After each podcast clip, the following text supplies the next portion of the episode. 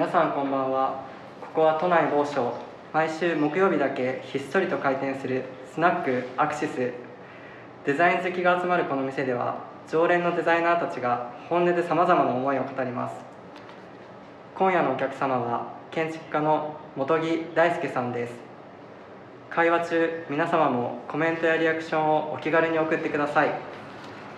それではスナックアクシス開店です。こんばんは。あ、こんばんは、本木さんいらっしゃいませ。あのすっかりご無沙汰でしたが、はいうんうん、あの元気でしたでしょうか？忙しくしてますか？そうですね。おかげさまで。忙しくさせてい。あのでね、えっ、と最近ちょっと気になってることがあって、でみんなにあの聞いてることがあるんですよ。それでそれはあの育った環境がね、やっぱその人の考え方とか人格にこう影響を与えるってよく言うじゃないですか。でだとすると建築家やデザイナーさんたちはどんなね場所で育ったのかなっていうのがちょっと気になっててで本木さんは確か埼玉熊谷市のご出身でしたよね。でなんか今日すっごく暑くてなんかく熊谷日和っていう感じがするんですけどなんか40度近いぞみたいなね。でどんな、まあ、環境でどんな幼少期でした？えーっと。熊谷に引っ越すしたのが小学校2年生なんですけど、で本当にね普通の住宅街ですね、あのバブルのうん。頃に、うん。あの僕がねえっとね行ってた小学校がえっと要は子供があえっと少なかったんですけど地域として、だけどなんか新興住宅ができて、ん。ベッドタウンができて、そこにあの住宅がですね建て売りのもう典型的な郊外の住宅街って感じのとでそこに、えー、と小学校2年生の時に引っ越して、うん。でそれからずっと高校3年生までうん。そこに住んでたのかあそうなんですね。な、はい、あのそこに引っ越す前は？まあねうん。北本って言ってね、えー、とまあでも埼玉ですね。埼玉。あ、そうなんですね。埼玉。じゃあまあそこでもそのさらにそのちっちゃい時のその記憶とかっていうのはあんまりあありますあります。ありますあるうん。あるある。うんあるある。なんかどどんなでしたなんかその例えばこれ幼稚園とかさなんかそのすごくちっちゃい時って。僕ね、うん。3歳から、えー、と18歳までかな、うん。18ぐらいまでバイオリンやってたんですよ いや別に笑うところじゃない。笑うところじゃないんだけど。意外で。そう笑うところじゃないがでも天パだからすごい。なんかねなんか誰かに似てるみたいなねそんな感じですよね。へえー、そうなの。結構真面目にやってて。あねだってね3歳から18歳ってすごいですよ音楽家のレベルじゃないですか。そう。でそれで、うん。そんななんか結構好きだったのもあったし、音楽いまだに大好きなんですよ、もう死ぬほど好きなんですけど、うんうんうん。で3歳で始めて、うん。ででもえっ、とでもこうだからずっと中学高校春ぐらいまでは結構真剣にやってました、えー。えっとまあでもクラシックですそうクラシック。うん。クラシックだったんですけど、うん。途中からあのーなんかこう興味の幅が、うん。まあいわゆるクラシックから、うん。なんかモーツァルトとかベートーベンとか、はいはいショパンとかああいうやつからもうちょっとなんかねえっとねバルトークとかね、えー、ちょっとジプシーとかねあージプシーとかね。おお音階とかが好きで。あそうなんだ。ちょっとなんかこうなんていうの、うんうんこうははかななんか悲しげな感じ哀愁的な感じそううん哀愁っていうか、うん。まあちょっとそのなんていうんですか沖縄行ったら沖縄の音階があるじゃないですか、それと一緒でポーランドとかの、ええっと作曲家が好きだっえー、たあ。中学生ぐらいの時かな。あそうなんだ。ー、その時みんななんかねギターってみたいな感じの時にバイオリンいやでもでそれで、はいあので音楽は、はいあのあれだと思ってたんですよ。だから上手に弾くものだと思ってたんですよ。ずっと、うん。テクニックだからでうまくなるのが楽しいと思ったんですけどそれこそ高校生の時に、はい。あの僕ヒップホップとか、うん。なんかパンクとか、うん。そういうカウンターカルチャーの音楽に触れて、はい。徐々に触れて、うん。なんか練習し練習なんてしてる場合じゃないそういうああそうなんだ。確かにクラシックからしたらやっぱそういう、いましたね。ねあ食らったんだね。うーん。そうそうそうそう。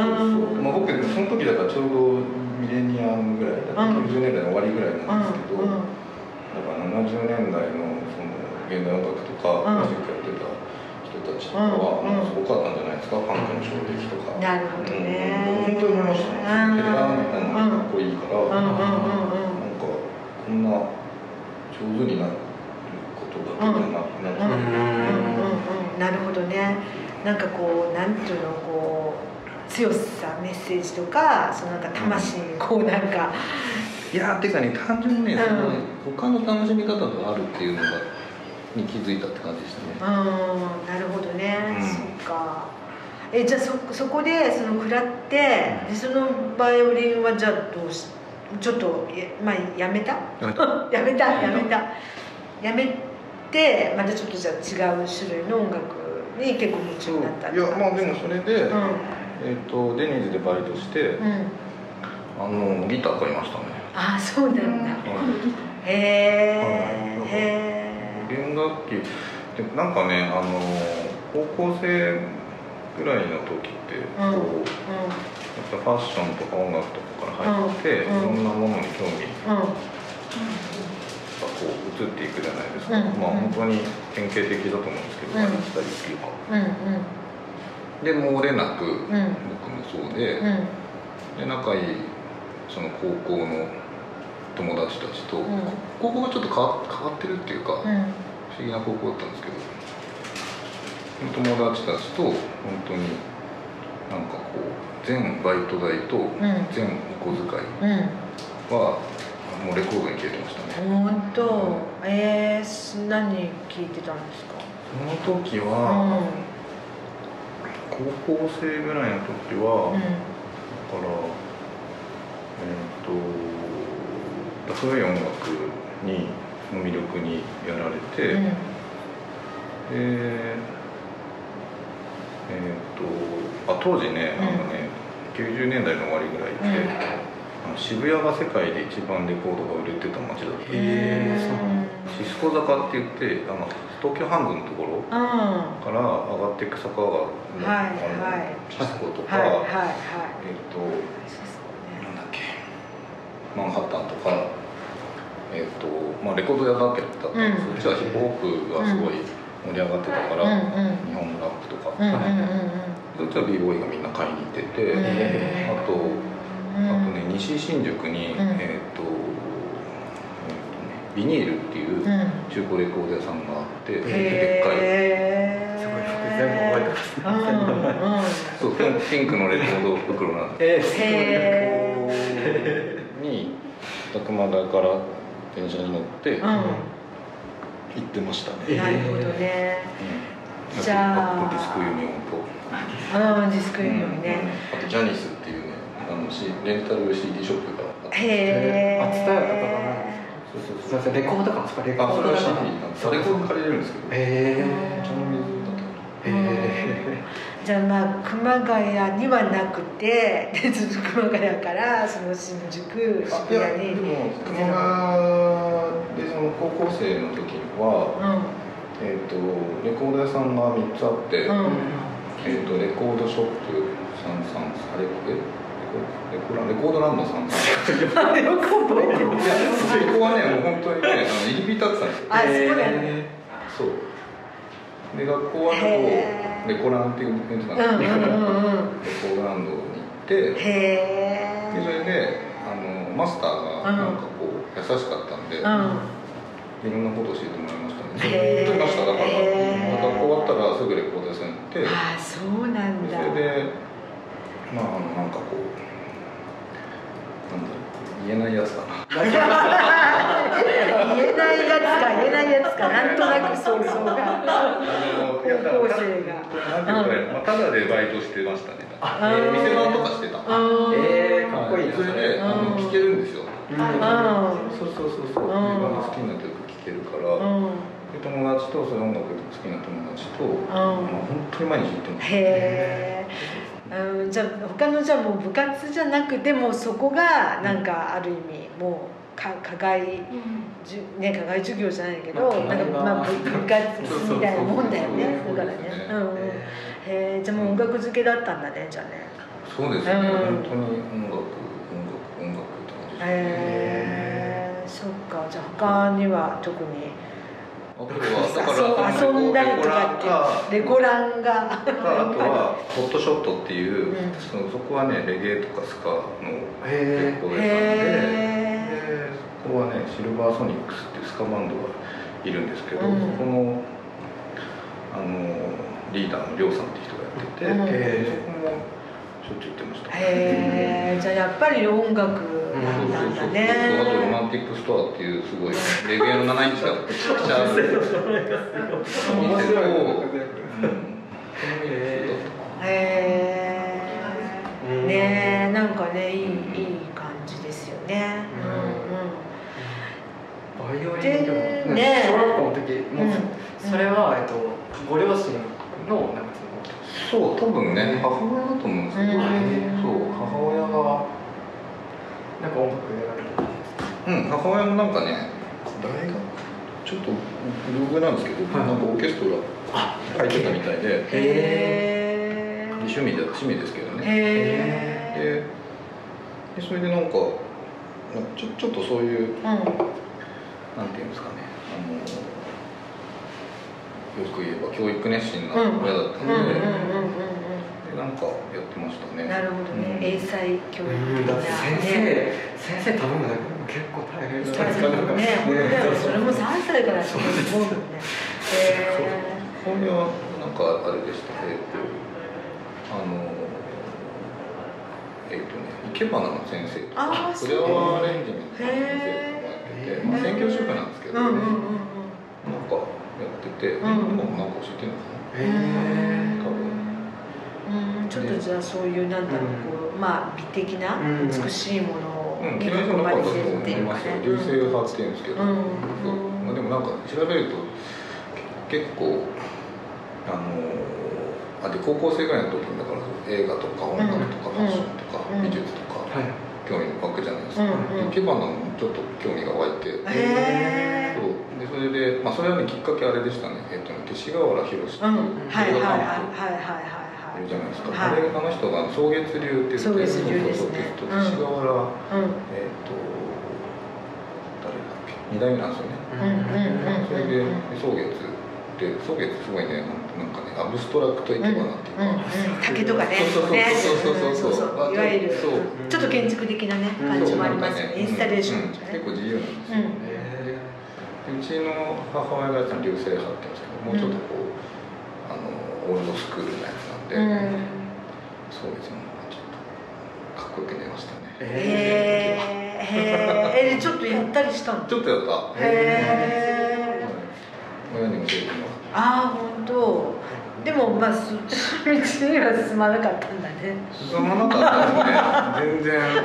うん、うん。まあでもなんか、うん。植緑うん。事務所でたくさんあの植物がいたりするんですけど、うん。そういうのはなんかうんうん。環境による感じがしますなるほどねなるほどね。うん。そうか。今の話聞くと、うん結構本木さん。う、うん。なんだろう文化的なものだったり、うんそういうカルチャー的なすごい寛容なんですね。なんかやっぱり高校生の時にやっぱこう生け花とかってなかなかこう花とか、うん。なかなかこう、まあ、お母さんがやられてたのもあるかと思うんですけどなかなかこう接点がないっていうか、うんそうって結構その特にこう地方地方で言うとやっぱなんか、うん。なんかお茶と花はなんか男のやるもんじゃない、まあまあねそうね。いうのとかもまあちょっとどねそういうの。の中でかっこいいなとか思えるのが確か結構すごいなっていうふうに今思いますって感じますまあだからね、うんお母様のね、うん。色がやっぱりね大きいんじゃないのって感じだけどね、自然にそれがね興味持てたってでいうのがもねあの高校がえっと熊谷高校って埼玉県立熊谷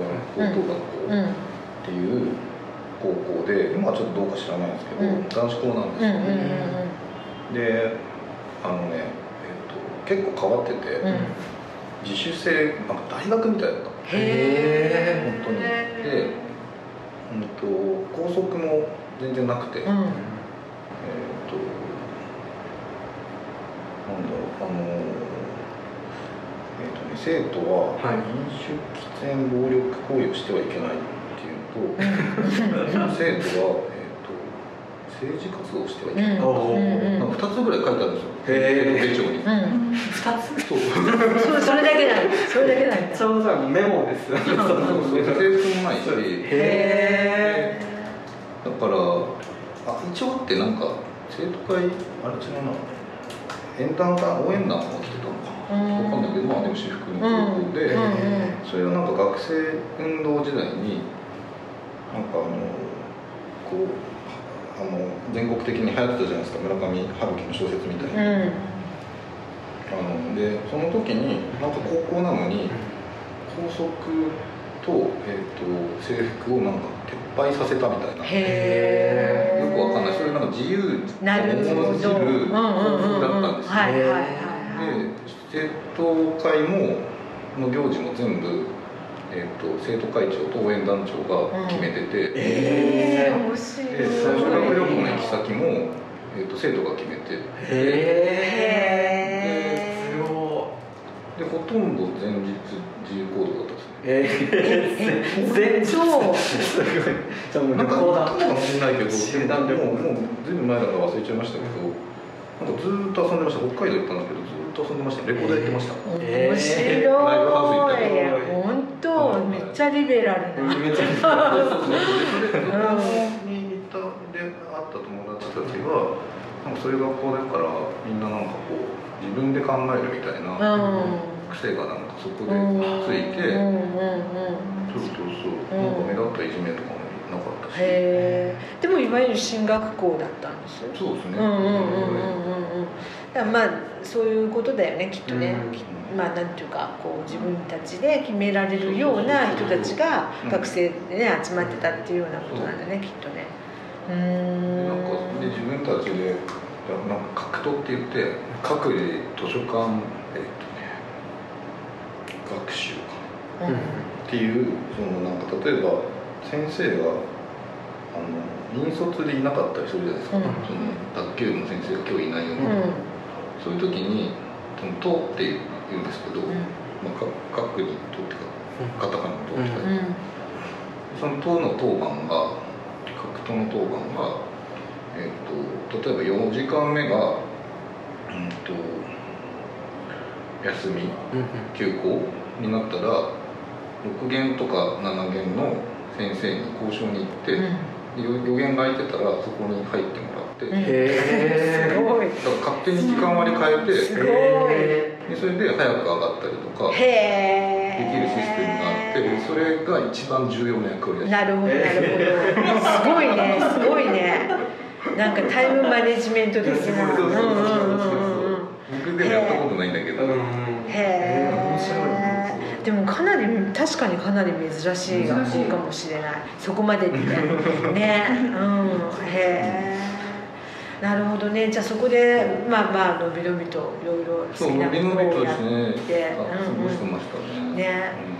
ででもそんな音楽漬けだったのに、えー、と大学は、まあ、ムサビの建築でしょ？うんでそれは建築はどっからあれこう降って湧いたというまあなかね。今までなんかキーワードとしては何も出てないですよね。うんうんうん。どの辺ですあの、まあ、建築学科に入ろうと思っただからその時にそのしょっちゅう遊んでた一日中遊んでた仲のいい友達たちが、まあみんな音楽が大好きで,、うん。で音楽好きだとああの映画例えばなんかジャケットレコード買うじゃないですか。でそれで例えばそのなんか何がいいかなあのベルベットアンダーグラウンドのジャケットでうん。アンディ・ウォーホルが出てきたり、うん。そのなんかこうであのアートにうん興味が湧いたりとか、あの映画その見てて、うん。あの曲かかってるからとかって言って見るとなんかなんかこの映画監督超面白いですみたいな、うん。うん。うんかうんうんまあそうやって広がっていくじゃないですか、はいはいは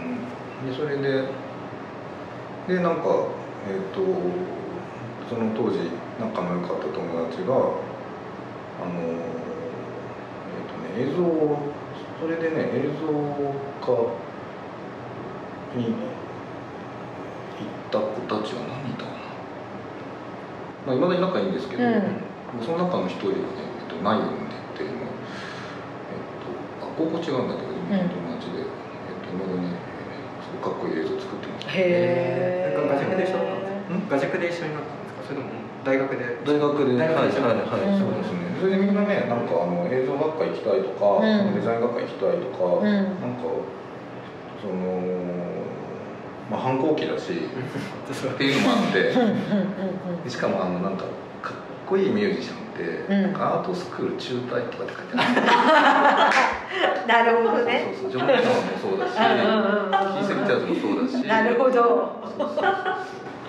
うんジョニー・ロットもそうだったし、うんだからみたいな。だから。なんかグラフィックなんかジャケットとかがつながるグラフィック行くのかな、うん。まだ建築は聞けてない。ですそうなんだよね。ですそうそうそうだからそう。どっちかっていうと、うんその美大に行きたかったんですよ。あなるほどなるほはいはい。どそうかそうか。アートスクールいいなと思って、うん。それで全然勉強してなかったから、ん。本当に成績めちゃくちゃ悪かったんですけど、うなんか絵描いてれば受験勉強になるし、うんうん。なんていいんだとうん思って、でえっ、とでそれであの美術予備校うん。うんででなんかやってたんですけどその時あその時あれですね。えっと、まあ、あんまり行ってないんであれなんですけど、えっと、ホワイトマウンテニアリングっていうアパレルの、うんうんうん。まあ、コモデギャえっとねジュニアかな。コモデギャルさん出身のまあでもめちゃくちゃうんうんうん。でこのデザイナーの相沢さんっていううん。相沢先生にあのデッサン教えてもらってたんですけど。へそうそうそう。ででえっとでそれでなんかいろいろやったら、えっと、で建築とか空でとか、うんうん。あの立体の方がなんかあの向いてるんじゃない向いてるなと思った。あうん。そう。へぐらいですうね、ん。まあ面白くなったっていう感じ。そうそうそうそうう。んうんでそれでうん。うんなんか建築とか、ん。空でとか空間デザインとか、うん。なんか舞台美術とか、うんうんうんうん。なんか彫刻とか、うんそういう立体の方を行きたいなと思って、えー。うんうん。それで受験したんですよね、うん。なんか受かっちゃって。なるほど。ガッそうそうそううん。そうでそれでなんかムサビの建築に入って、うん。ででそのままって感じですね、でもすごい不真面目でしたね、あそう？と。うんじゃあ相変わらずレコード屋にいたりみたいな。ずっとずっと変わらずっていう感じ。うんそうか。えー、まあそうか。じゃあ変わらないんだね。うん。変わらなかったんだ。ねあんまり。大学でなんか新たに何かないないんですか？なんか見つけたものは。いやー。なんかそのササボり癖みたいなのもちょっと あったしもうすでに。高校時代から。そうそうそう。自由すぎて、確かうん、うん、だから全然あの劣等生でしたね。あんまり行ってなかったし、うん。うん。まあ、そればっかりました、うん。でもさ建築に、まあ、なんとなく興味を持ってでその建築に今度のめり込むみたいなことも特になかったんです、えっとね大学時代は特になかった。なかった。なかった。そうなんだ。そうか、あまあありますけどね、そのうんもちろんなんか課題とかやらないといけないし、うん。ででも嫌いじゃないから、うんうんやってはいましたけど、うんうん。でも結構今その自分で事務所やってて、うん。あのうちのスタッフみんな優秀なんですけど、うん。やっぱりね大学部とか大学院で結構ちゃんと設計真面目にやって、うん。でそれでなんかこううちにこう来てくれる子が多いんですけど、うん。そんな感じではなかったですああ そうなんだそうなんだね。えまあ、でも、うん。えっとでだから音楽と、うん。あでもその時になんかうんとなんか脅迫観念みたいなので、そのえっ、と映画とかはたくさん見ました。なんか見ないといけないんじゃないかなって。うん。そう。学校入ってないけど映画見ないとみたいになってたんだそうそうそうそう行けばいいんですけどね。なんかそういう発想になっちゃって。ましたへええどどんな例えばどういう系統？いろいろ。いろいろ？えっとうん。ななんか本当にえっ、とその当時よく見てたのは、フェリーニとかフェリーニあフェリーニとかゴダールとか、うん。うんそうだよね。ハリウッド映画じゃないだろうなっていうね。シュバンクマイエルとか、うんああシャンクマイエルね。チェコか、うんうん。なんかそういうのばっかりうん。見てたんですけど、うん。うん。あんま俺面白くないな。よくわかんない。よくわかんないなみたいな。うんそうそうそう、う。んでそれで、んえー、としばらく見なくなっちゃったんですけど、うん。音楽もずっと好きですけど、へーもうどんな難しい音楽でも好きですけど、うん。あのまあ、単純に多分リテラシーがすごい長くて、うん。でそれであの働き出してから久しぶりに、えーとね、あの仁義なき戦いを見たんですよ、うん。サブリン時間、うん。そしたらめちゃくちゃ面白くて、うんへでそれでまた映画見るようになりました。へー。今結構しょっちゅう見てるけど。へなんかそのなんていうんですか。劣等感なのかもしれないけどうん脅迫観念みたいなので、なんかインプットはたくさんしてたけど、えうん。うん。全然それがなんかうんこうその作るものにつながったりしてなかったりする、うん。なるほどね。ああとはえっとレコードと、ん。あの楽楽器を買ってました。あ楽器を。うんへえ楽器を買ってた。買ってた。へえへそれはアフリカのとかなんかそういう変わったやつってことですか？そうそうなんか弾きたくて弦楽器を。あ弦楽器。え弦楽器ね。うん。やっぱり弦楽器ね。ね。そうそうそう。でギギターとか、うん。ベースとか、ビビオラとかマンドリン。へへー。すえとかあとバンジョーってわかります？番長とわかる。わかるわかる。ブルーグラスってちょっとアメリカのな。アメリカそうだね。せなどこ？南部の。白人の、えっと、楽器ですね、へとか。えうん。でその辺のブルーグラスとかカントリーとかっていうんですけどあとバイオリンって言わないでフィドルって言うんですけど、うん。それで元バイオリン弾くようになって。で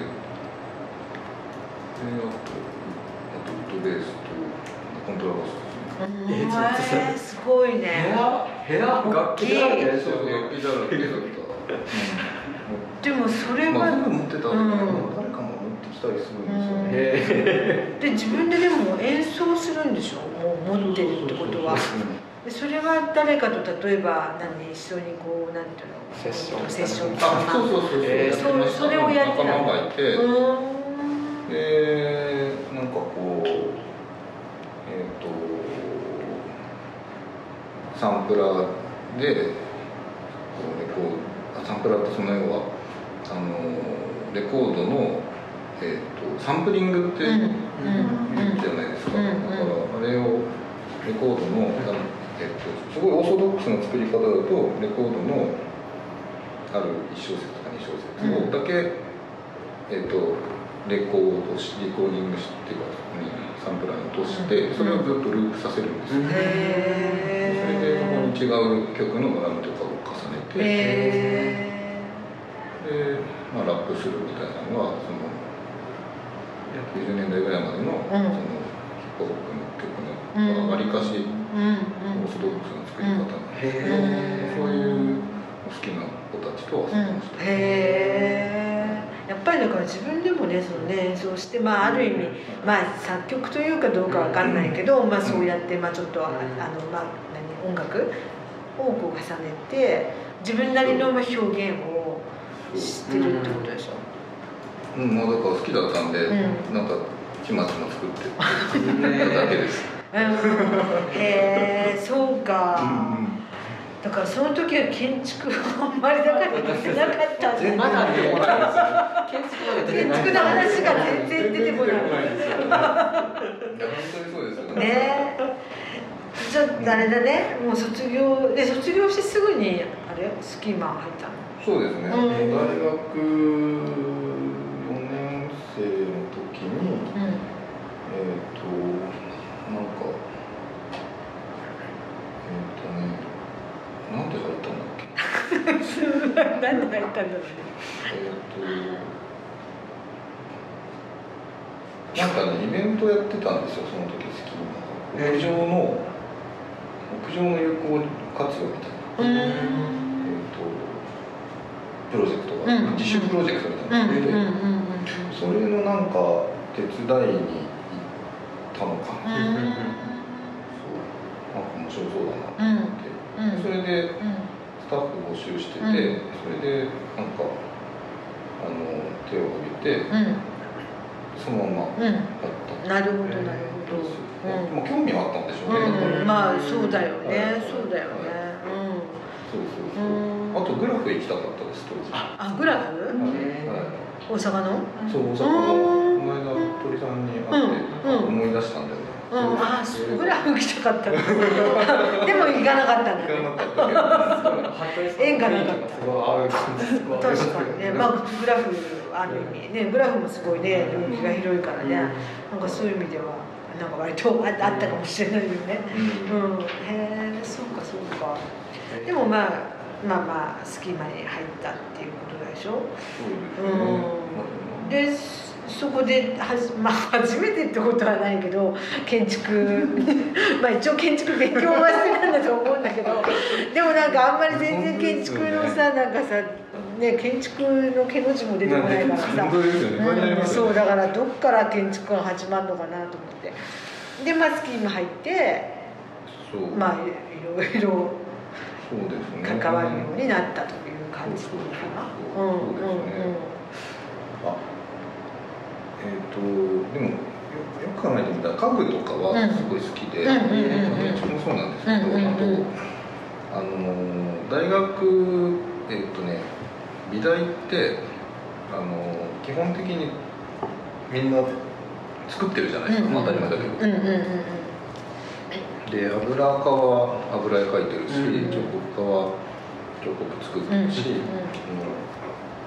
その木工さ木工で何か作ってたりなんかいろんなものあのウェルウェルえっと溶接してたり、うん。ガラスの工房があったりそのこうお洋服作ってたりダンスしてたりパフォーマンスしてたりするんですけど建築だけあの1分の1で作れないんですよでかすぎて。そうです確かにそうそう圧倒的にお金もかかるし、そのその一人で作れないから、うん。基本チームプレーのクリエーションなので。でなのでで、えっとね、そういうちょっとジレンマがあってで計画系の研究室とあのインスタレーション系の研究室があるんですよ。へえでなんかその研究室選ぶ前まではなんかそういうあのちゃんと1分の1で作りたいなと思ってて。でなんかねいろいろ作ってたんですけど研究室選ぶたんでやっぱりちょっとこうゆるいゆるいところに来ました。ゆるいとこっていうのもあれなんですけど、うんはい。あのなんかもうちょっとこうなんていうんですかねストイックなう環境じゃない方がいいなと思って。ん なるほどね。はい、うまあ、だから、うん。なんであのよく考えてみたらそういうそのなんか絵も言われるインスタレーションみたいなものとか、んうん。あの自分家の家具とかうん。そういうのをねなんかよく作ってました。うね、ん。あの高校で機材借りて、うん。あそうなんだ。そうそうそうそう。でそれでその時の、うん。あのでなんかちょっと反面教師じゃないんですけど、うん。建築学科のその模型を作るんですけど3分の1の模型と図面と,、えー、とパース提出のこととかって言われるんですけどなんか白模型の良さが分かんなくて、なんかもっと空間が分かりやすいかとか、うん。なんか言われるんですけど光が分かりやすいかとかボリュームが分かりやすいかうん。言われるんだけど、うん。まあ、今はまあその楽しみ方分かるんだけど当時本当に分かんなくて、うん。なんか本物の方が良くないみたいな、あのさでこんな白いわけないし、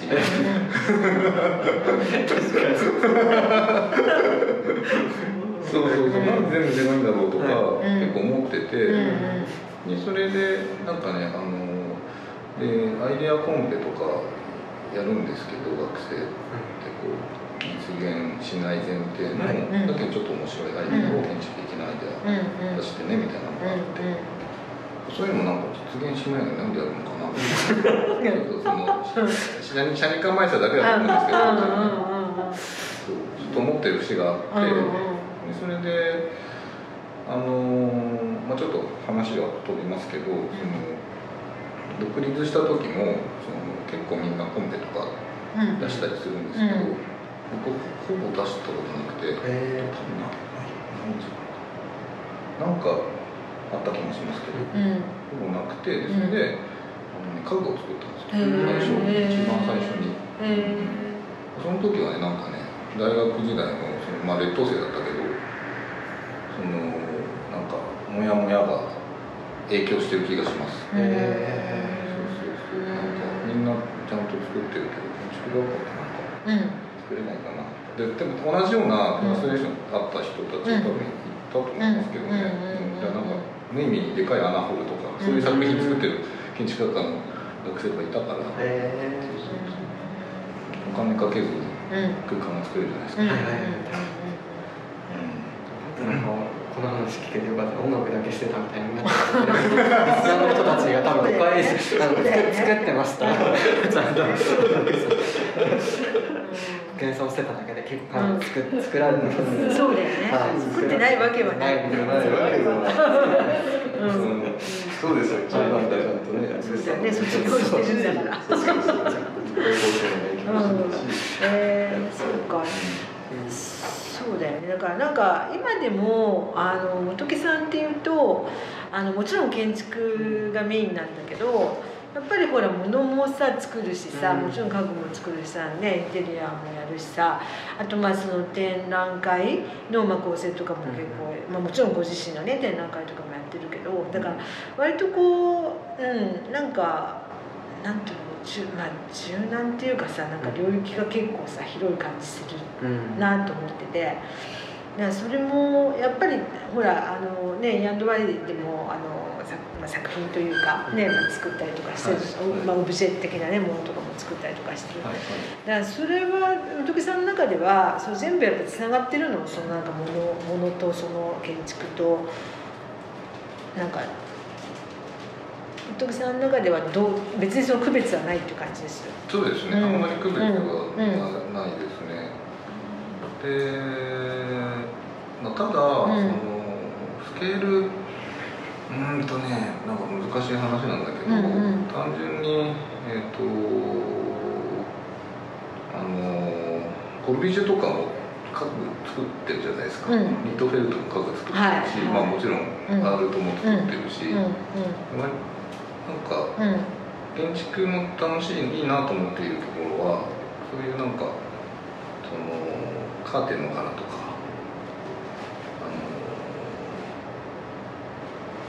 な。んお箸とか。うん。コップとか、うん。そういうのからうん。なんかこう建物とか、うん。もっと広くん。なんかこう都市とか、そういうところが射程距離がすごい広いっていうのがラッキーだった、うん。うん携わっててラッキーだなとは思いますね、うん。なんかどっちかというと僕は好奇心の方がなんか多分旺盛なタイプで、うんでだからこう一つのことっていうよりは、うん。なんかいろんなことをうん。知りたい、うんうんうんその音楽もん。なんかこう一人のミュージシャンを好きになるとそのミュージシャンがなんか聴いてた音楽とか、うん。影響を受けた音楽とか、うん。そのどんどんどんどんこう深掘りできるじゃないですか、はいはい。そうするとなんか好きなミュージシャンが好きなミュージシャンなんて嫌いなわけないから、うんでそうするともうどこまでも続いていっちゃうんですよ。うん。うん。だからあんまりそういうなんか毛嫌いみたいなことはもうしないっていうのが音楽から教わったことでうん。それぞれのなんか楽しみ方があって、そのうん。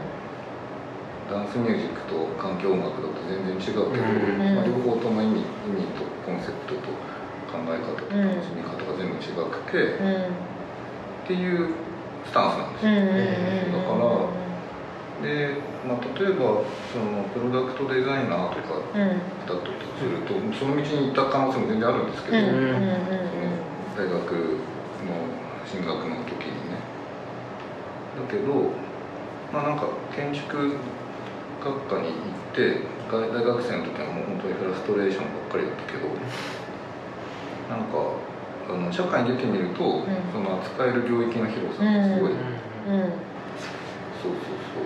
広くて、うん。なんかしかもクライアントワークだから、うん。そのうんとなんていうんですか。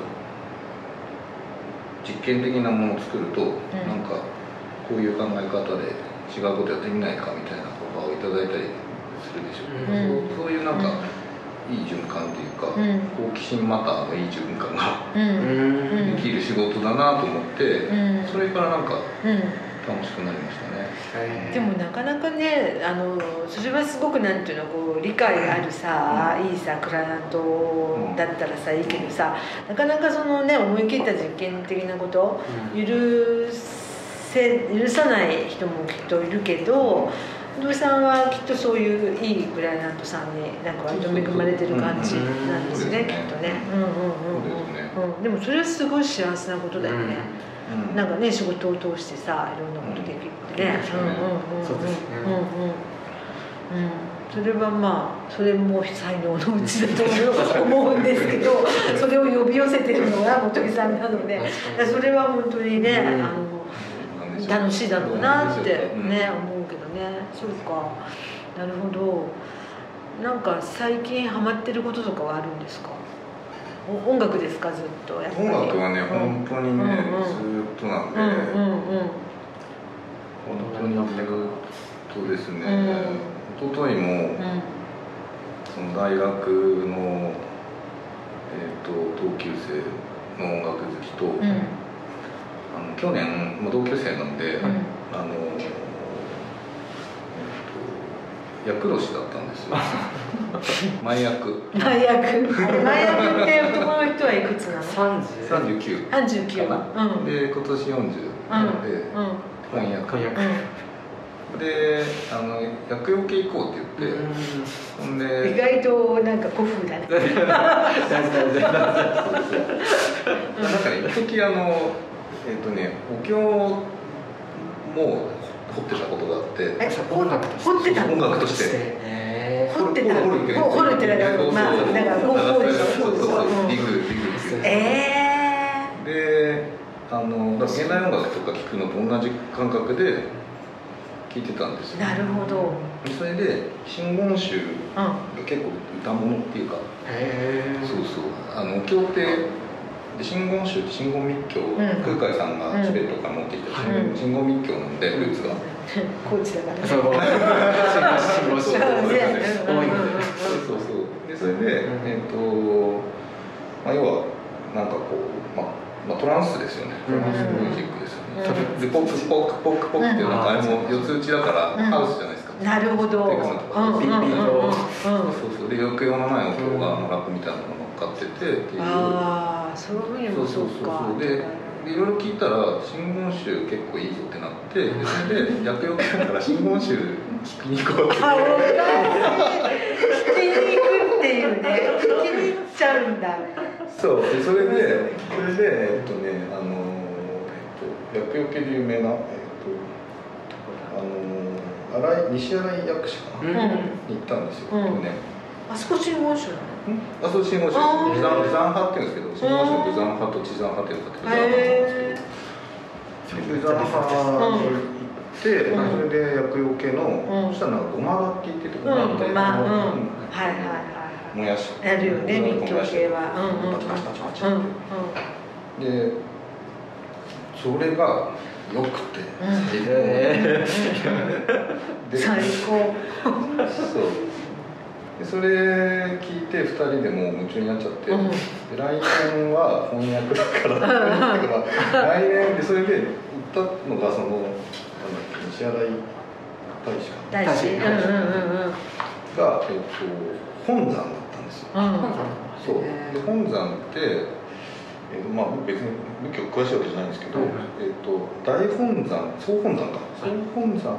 大本山？本山うーん。そうが一番そう、えー。総本山がそうその頂点。元角がねそうそう角がね。そうそうそう。うんうんうんお寺の角があって。うんうんで2番目だったのかな。その西新井薬師は。来年総本山、うん。もうどんなうん。どんな体験あのスペクタクルが待ってる待ってるんだろうと思って、うんうんうんそれでいやあの本当にだから先週末うん奈良の長谷寺？ああ奈良の長谷寺ね。あがそうなんだ。長谷寺はそうなんだ。うん。真言宗の武山派の総本山なんですよ。ああそれでそうなんだ。そう2人で、うん。うんえっ、と行きました、うん。であちなみにこれ言っていいのかな、うん。えっ、と行きの新幹線で、うん。あの山野さん高い山。うん。あああおおあの出てくるスナックにも。出てましたうん。はいあのお客様です。山野さんと新幹線の車両が一緒で。山野さんこれ奈良出身だから。そうそうそうそう、んんそれであの3人で行ったんですよ。あえー、そうなんだ。ええそこで？えそうなんですよ山野さん別にな奈良に帰る帰るかまあ奈良に行くっていう途中だったんだ。おかしい山野さんのごご実家のすぐ近くで,、うん。次の日待ち合わせしてん。3人で。行っあー、えそう。えー、楽しそう。ええですごい良かったでたす。すごいよかった。良かったんだ。うん すごい良かったっていうのがおかしいよね。あの長谷寺ってすごい大きな大きな仏様がねそうそうそうそうあのいらっしゃるとこだよね。うんうん。11年間うんうんうんすごいでっかいうんねそうだよね。へ私え立だったらしいんですけどね、うん。してて、うん。うん。よかったですよ。へえなるほど。じゃあそその新言宗に今そうそうそう。ハマってると。ハマってる。ハマってる。でももう総本山行っちゃったらさもうでもまだあのあるんですよ。だから新言宗の武山派の総本山しか行ってない。ああそうかそうかそうかまた宗派ね別の楽しみ方がありますね。なるほど。じゃあそこを掘り続けているとでもなるほど面な。んかあ白いなのセレモニーなんで、うん。お祭りもそうなんですけど、まあ当然総本山だし、うん。あの当時の要はなんかこう、まあ、娯楽ですよね。うん。簡単に言うと、うんみんながお寺にお参りに来て、うん。で楽しくなかったら、ね、来ないし、うん。だからあのいいお寺ってすごいエンターテインメントになってるから、うん。その空間もすごいし、うん。景色もすごいし、うん。その気が利いてるんですよいちうん。いち、でそれのセレモニーだから、うん。そのうん。なんかこうぶ仏像があってで要は彫刻があってでそれを取り巻く、えー、と空間があって、で彫刻をこうなんていうのかなあの引き立てるためのその絵絵まあ要はペインティングがあって、はい。ペインティング。があってでそれでその袈裟をうん。そのための袈裟を着たそのお子さんたちが、はまあ、要はファッションがあってでそれで音楽があるから、もうすごいなんていうんですかもう完全なじ時間芸術。です、うん。うん。なるほそうそう。どねでそれででちゃんと長谷寺とか行くと普通のお寺とちょっとあの景色が違ったりして、うん。そう。長谷寺はねすごい良かった。ん。こうえっとね、普通はこう参道まっすぐ行くとまあ突き当たらないですけどこう、まあ、ぐるっと大きなカーブを曲がって大体うん。行くとその参拝するとこに出るじゃないですか、あの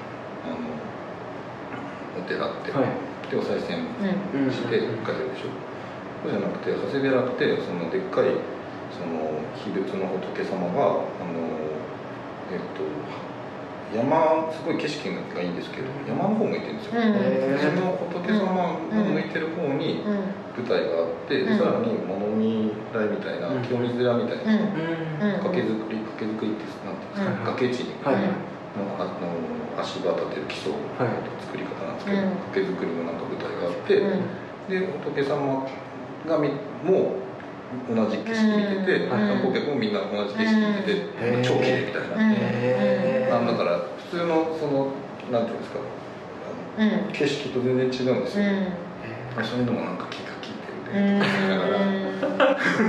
気が利ってるっていうの すごいすごいちゃんと見られてますね、すが。なんか40年ぐらい早い境地にたどり着いてる気がしますなんかまあねあのこれからのあのいろんな案件にも参考になるかもしれない。ですねこの仏様の視点を。うんえー、なるほど。まあだライブと一緒ですよ、うん。確かにね。うん。そうだね。うん。うん。ちょっとなんかなんていうの？うん高揚感がねあるかもしれないね。なるほどそうですか。うーん。あとあの最近また著書ご本を書かれてますよね、はいはい。で最初はほらあの DIY のやつだったじゃん、あのはいすごい面白いいろんな、うん。いろんな事例がね載ってるやつ。で今度はあれなんだよね。スツールのそうなんです。すごいよね。あのなんていうか100個ぐらいのアイディアが載ってんだっけ？100個アイデアは331おーアイデア331すごいよねそれもまたね。なんかそれはもうつもう次から次にとこうなんかなんか何こう出てくるの？こうなんか湧き出るように。いやそのえっとねアイデア自体うはん。結構その、まあ、あれはあのスツールをうスツールを改造するっていううん。もうテーマがあるので、あの簡単なんですよアイデア自体は。アイデアを出すことだけは。だそのその先問題はその先で、うん。そのそれをこうどう着地させるかとか、うん。うん。そのたくさん出たいいアイデアアイデアの中からいいアイデアを探し出すこととか、あとはやっぱり最初に思いつかないようなアイデアをどうやって出すかそうだよね。いやだからすごい大変だと思うのよ。だからなんていうのこう当たり前じゃさ済まされないところがあるじゃないですか。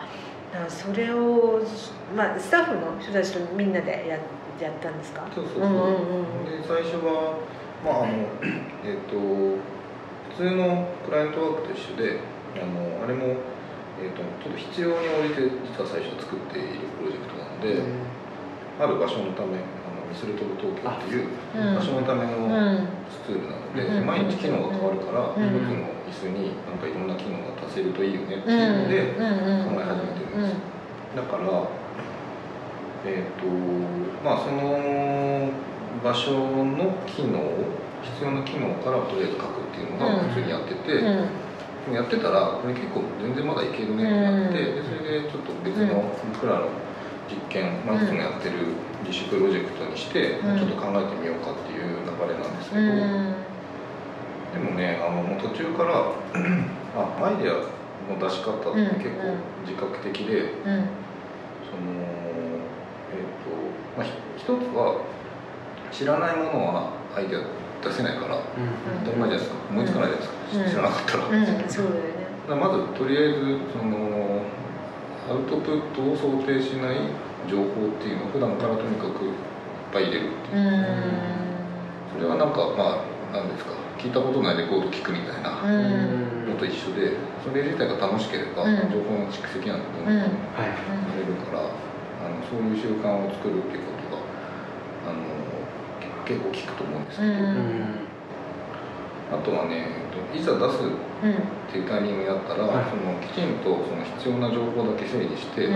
あとは、えーとね、片っ端から1個ずつちゃんと試すっていう、えー自分ちゃいますだから普通に機能を足し足そうってなったら、じゃあ機能って何みたいな、うん。うん。うん。で、えー、と要は本当は広辞苑とかの1ページ目から最後のページ目まで例えばあ行の全ての言葉に関連するツールとか考えていけばあ要は世の中の概念の単語に関する概念のツールは全部できるじ確かに確かだからそのふ降ってくる街じゃなくてにうん。情報との組み合わせをとりあえず一回試すっていうのがオーソドックスなやり方うん。でうん。それだとちょっとランダムすぎるかうん。らうん。非効率悪いから例えばその無印良品のカタログとか持ってきて、で生活用品を全てツールで対応させるとどうなるかって言ったらうん無印のラインナップにあればうん。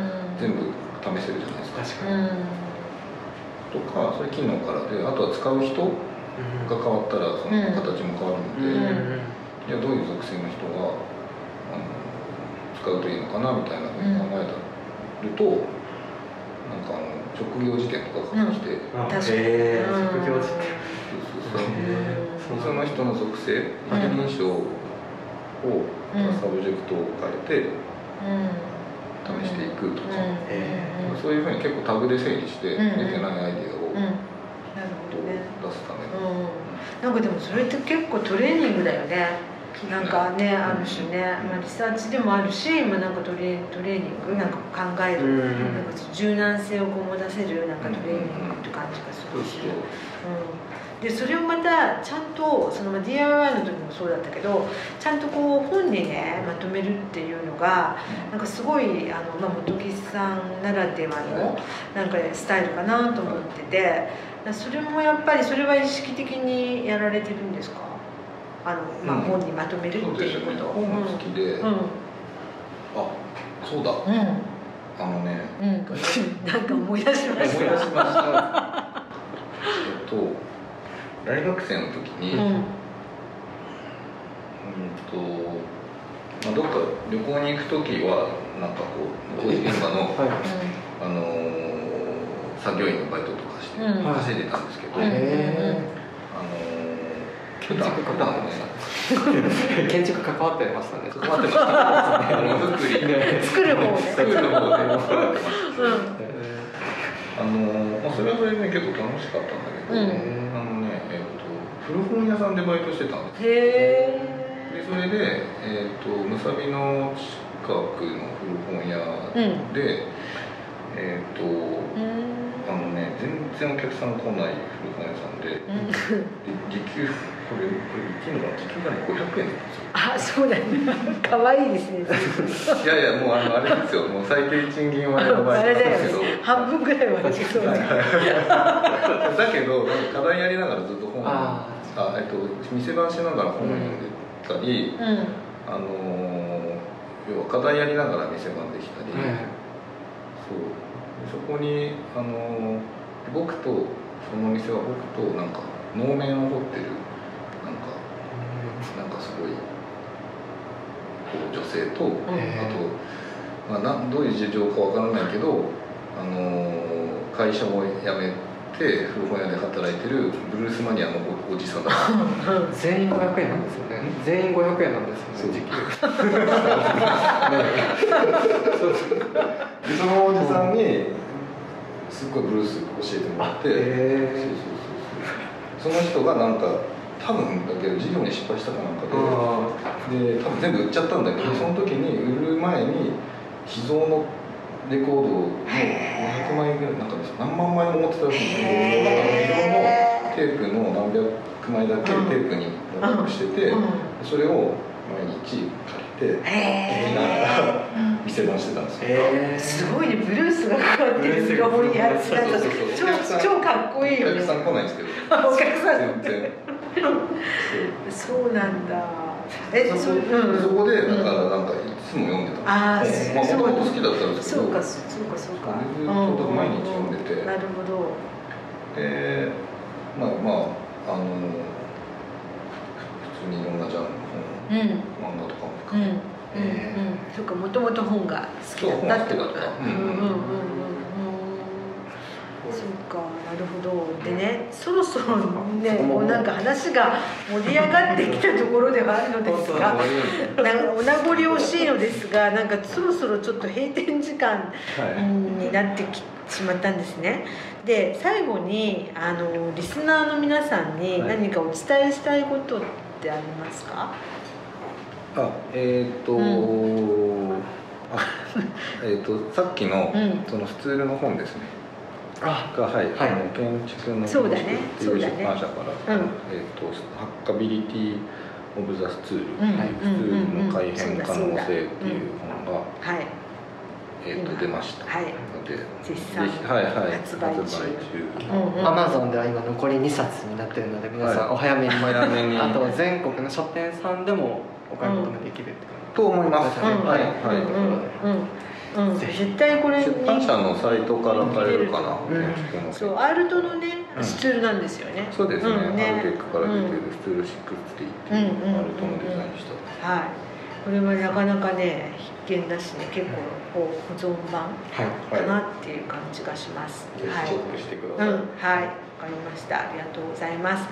じゃあ本木さんちょっとまだまだちょっとですね聞きたいんだけど続きはじゃあまた次回またぜひご来店をお待ちしております。はいはい。今日はどうもご来店ありがとうございました、うん。あの暑いので気をつけましょう。はい。はい。ではでは。はいどうもさようなら